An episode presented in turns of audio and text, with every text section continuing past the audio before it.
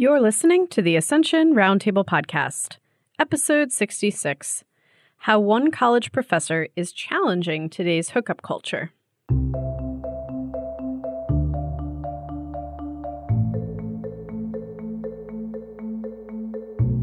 Dr. Kerry Cronin from Boston College doesn't just give her students essays. She gives them an assignment that requires them to ask someone out on a good old fashioned first date. It's something she's been doing for a while, and it's featured in a new feature length documentary released this week called The Dating Project. If you work with teens, college students, or young adults, you won't want to miss out on hearing about what Dr. Cronin has discovered when it comes to hookup culture and dating in today's day and age.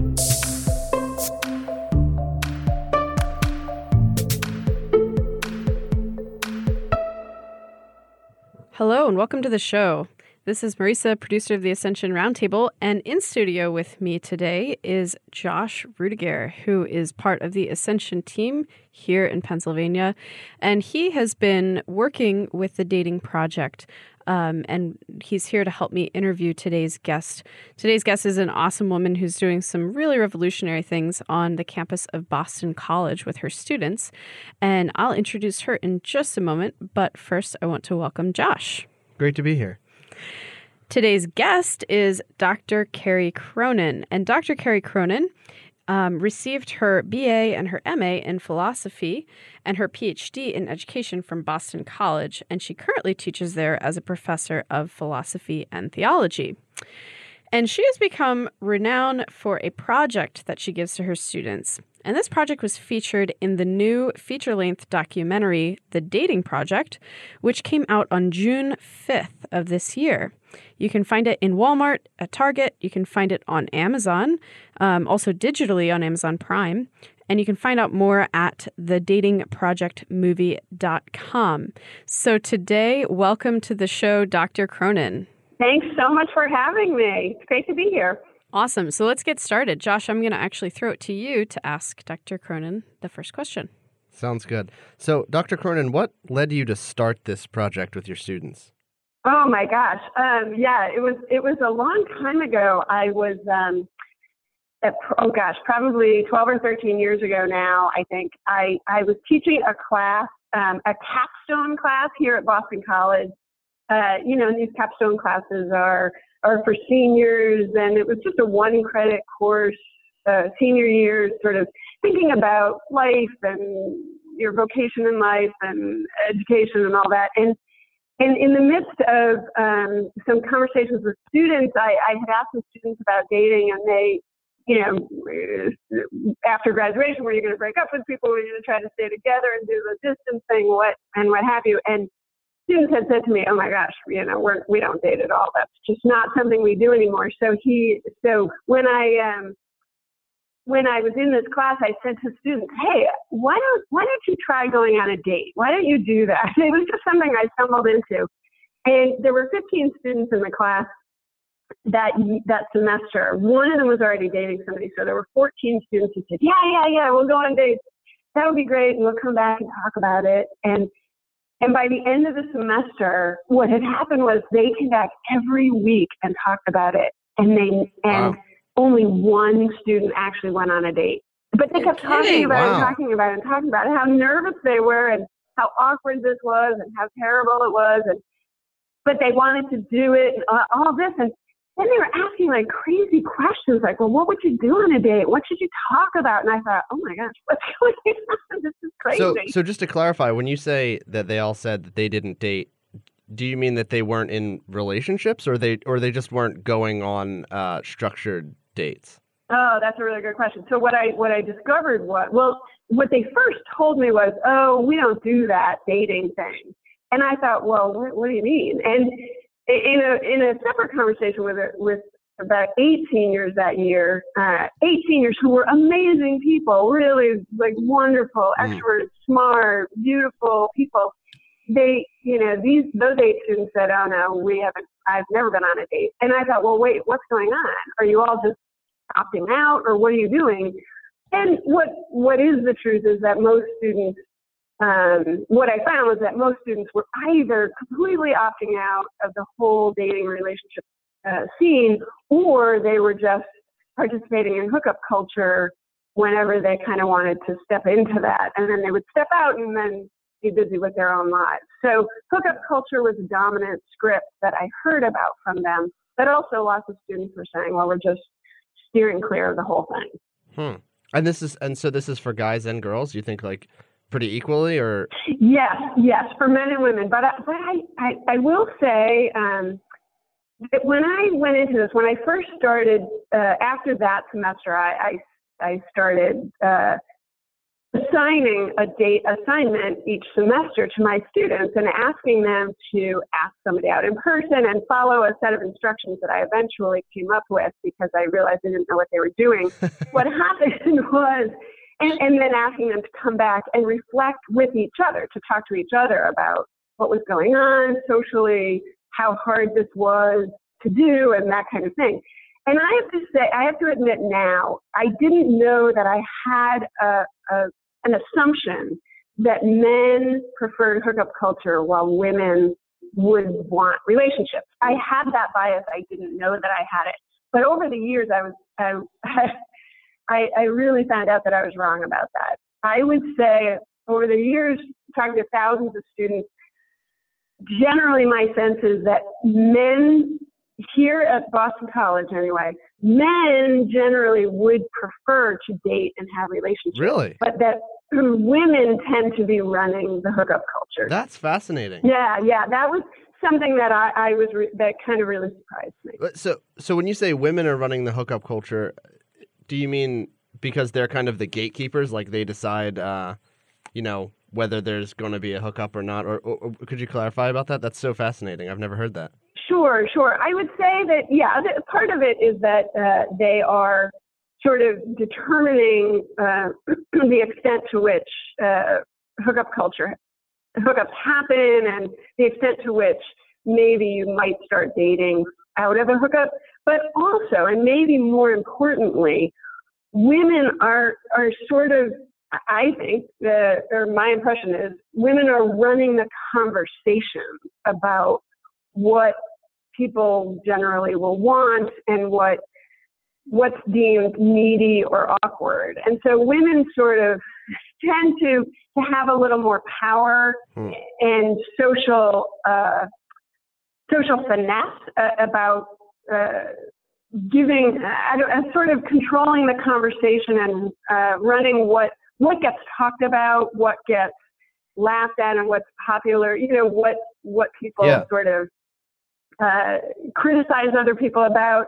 And so hookup culture is something that's not only widely accepted, but is the, a thing that gets you a lot of social credibility, a lot of social status.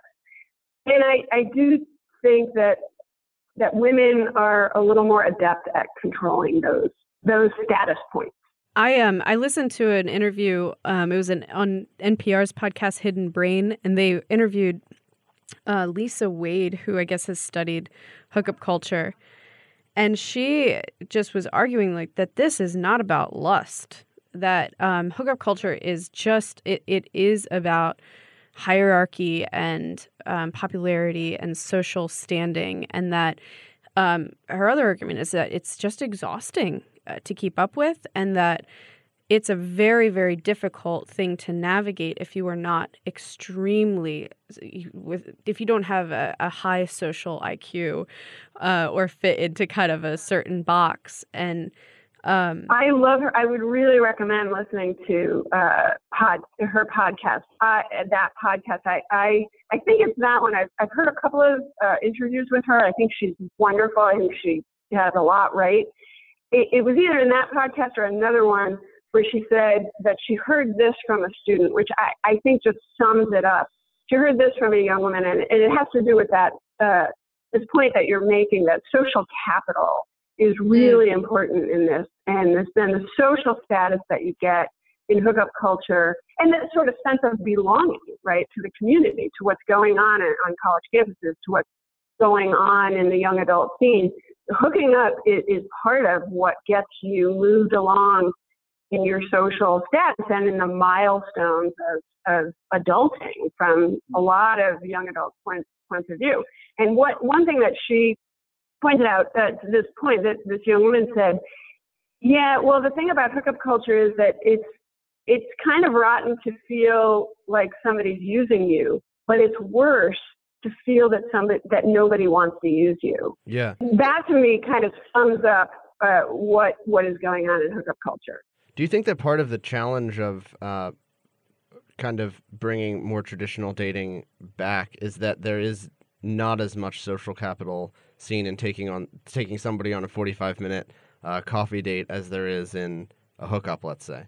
Oh, absolutely. Not only is there not as much social capital, there you you really have to excuse yourself when you're doing it because dating is associated with uh, being needy and being clingy and and that is you know to to the earlier points of the difference in in how men and women view this I, I i do talk to a lot of college women about the fact that you know they're especially at a place like boston college they're paying a lot of money they're getting into a lot of debt to to come to a school like this.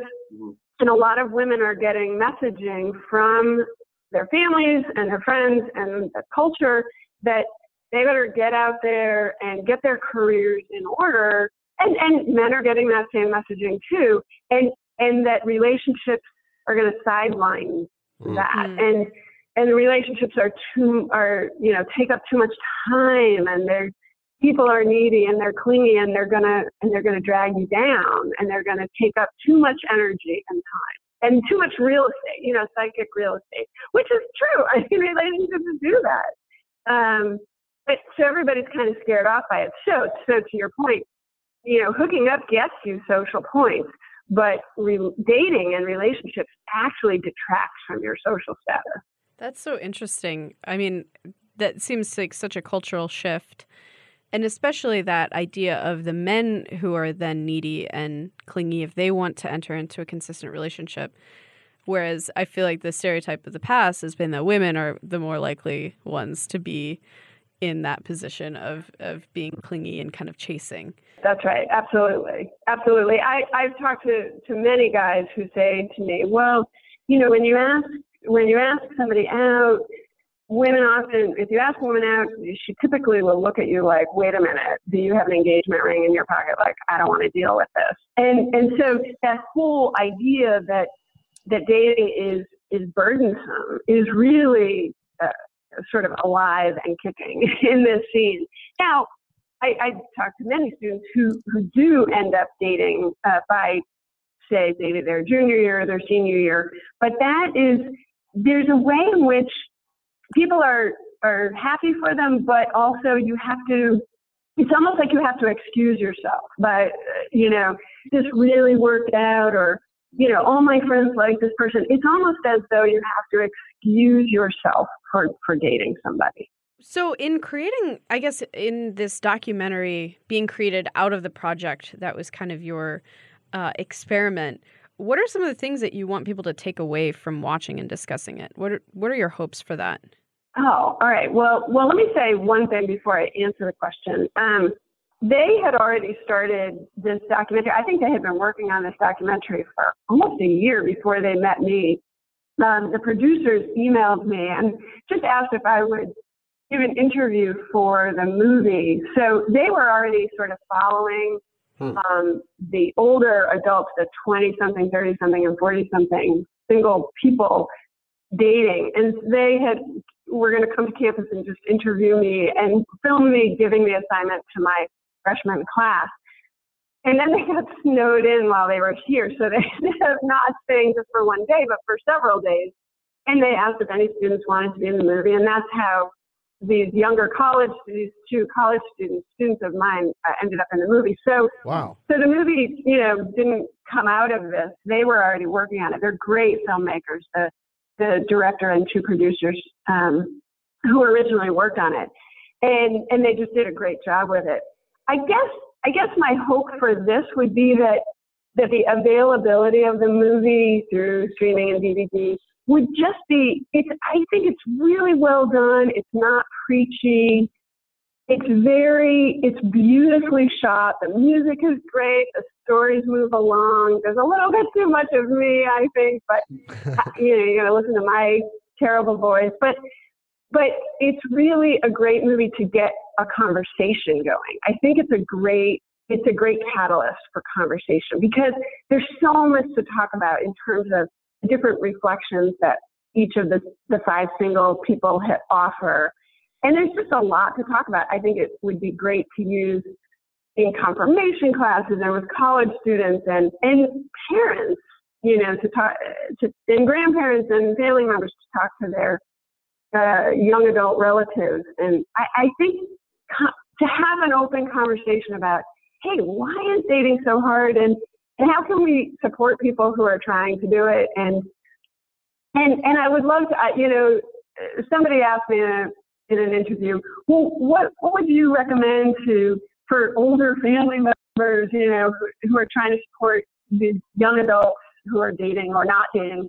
And I said, you know, part of what I would really love is if, you know, we often hear about the way that you know the way that our parents or grandparents or aunts and uncles met, but usually we don't talk about their failed relationships. I would love to have mm. people talk around the dinner table about, wow, the person I dated and went through a bad breakup with, or, you know, I think mm-hmm. it's really helpful to talk about getting through the hard times or the failures or the heartbreaks because that's going to be part of it too. And I think it's so scary, but we don't talk enough about, you know, the fact that you get through it and you're okay, even though you felt super awkward for a while. oh, yeah. Yeah. And uh, so, how we kind of alluded to this earlier that part of the culture is based around the, the social capital of hooking up and and is there something that youth ministers or campus ministers could do to help promote a healthy dating culture in a non-awkward way. Because i know you brought up that awkwardness is kind of the the kryptonite of this whole pitch for a traditional date. So is there something that they can do to help promote a healthier dating culture uh, in a way that wouldn't be seen as i guess a, a way that wouldn't be scorned or laughed at? Yeah yeah, yeah, that's a great question.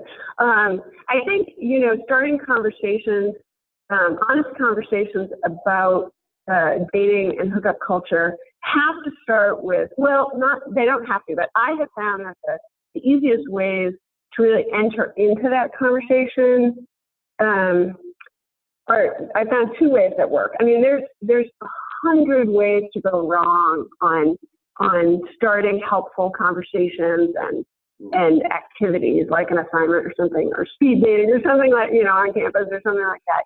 There's a hundred ways to go wrong, or a thousand ways to go wrong.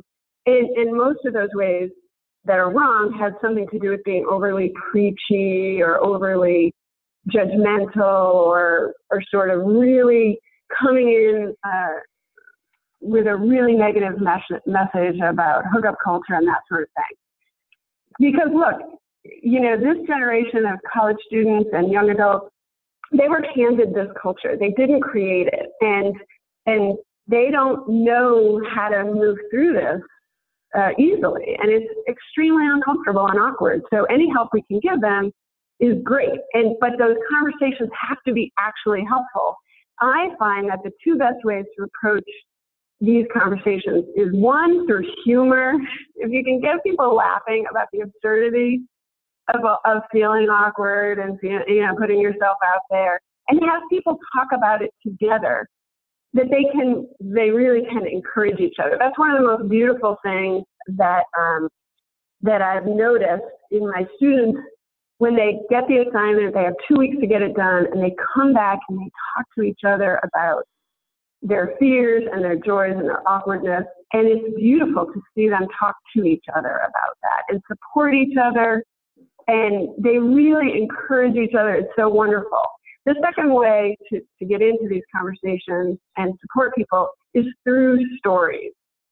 So part of the assignment, uh, my assignment, is that students have to write up a two to three page reflection on what it was like to ask somebody in person, what it was like to go on a date, and what are their ideas about dating and hookup culture um, and relationships, all of it. And when I give talks on campuses and on this campus, I, I will often read excerpts from those reflections. And when I'm reading excerpts from student reflections, you can hear a pin drop even in an auditorium of five and 600 people. Wow. They love to listen to their own stories about this because, because they're all, you know, there's this sort of grinding low level grinding fear and uh, that's going on uh, yeah. that I find in young adults about this. And they love to hear that they're not alone. I think that that, that community building that you've done is is so um, it's so interesting. I think people think of relationships as such a personal thing. You by nature they are exclusive, but what you're saying is no, it's rebuilding an entire culture and you have to build that culture out of a community first. And um, you put that really beautifully. no, it, it's awesome that you're inviting these students to share their stories and then sharing those stories. Um, you know, I think that that is that starts to give those students a sense of of gaining some social capital back without yeah. having to give up some of their their dignity. So that is such a noble such a noble thing, and we are so grateful uh, for the work that you're doing there at Boston College. But then um, also how that work has kind of grown past that. So thank you so much for taking the time to talk with us today. And um, we just can't encourage our listeners enough to check out the Dating Project movie. You can check it out at thedatingprojectmovie.com. The DVD is available. You can get it at Walmart, you can get it at Target, and I think you can also order it off of Amazon Prime. It's also available digitally online on Amazon, and um, and you can check it out again at thedatingprojectmovie.com. Thank you so much, Dr. Kerry Cronin. We are we are so grateful for the time. Pleasure. You're so welcome. Thank you so much for having me. This was really fun. All right, that brings us to the end of today's show. Uh, before we wrap things up entirely, though, I want to give Josh a chance to tell you guys about um, just a cool collaboration that has uh, come out of this with Ascension and the Dating Project and Jason Evert. So, Josh, can you tell us a little more about that? Yeah, so first of all, as, as a lot of people know, this movie only came out one day in theaters. So, a lot of people who wanted to see it but weren't able to um, feel like they missed out, but it's okay. You can buy the DVD, and it's the best news is Ascension Press actually will be selling the DVD on ascensionpress.com, so you can watch the movie if you've missed it. And even better than that, Ascension's been working with Jason Evert to develop a guide to the movie. And one of the great things about this movie is it really stirs up conversation and mm-hmm. it's really something that people especially young people want to talk about but like we talked about with dr cronin sometimes it can be awkward when a youth minister or a parent kind of gets involved and part of this guide that jason evert wrote is how youth ministers and parents can guide these conversations or be involved in these conversations in a really fruitful way and not uh, not come in with this kind of top down or awkward approach. And it's it's really something that I think is going to help a lot of people who watch this movie especially people in groups. Um, so that's coming out later this month. You'll have an opportunity to buy a bundle actually the guide and the DVD so you'll get the DVD at a discount if you buy it that way and again, all of that will be available on ascensionpress.com slash the dating project. That's later this month of June. Awesome. Well, for all our listeners, if you have any feedback, if you want to get in touch with us, you can email us at Ascension Roundtable at Ascension Press. Thank you to um, anyone who has recently written in. I got an email today um, from Jackie in Wichita with some great feedback and a suggestion for podcast on stewardship. So that's something we will add to our list. Um, if you are interested in checking out Ascension's other podcasts, just to give you guys a heads up, we recently launched Ask Father Josh, a podcast where Father Josh Johnson answers difficult questions about um, the Catholic faith and life and and um, just how to how to discern right action in a complicated world. So check that out in iTunes or on our site at ascensionpress.com slash ask Father Josh. Um, and you can also check out The Tightrope, which is a podcast where we give you three to five minute short, pithy reflections um, that can help you encounter God in the midst of your busy life. So until next week, God bless, and we're praying for you.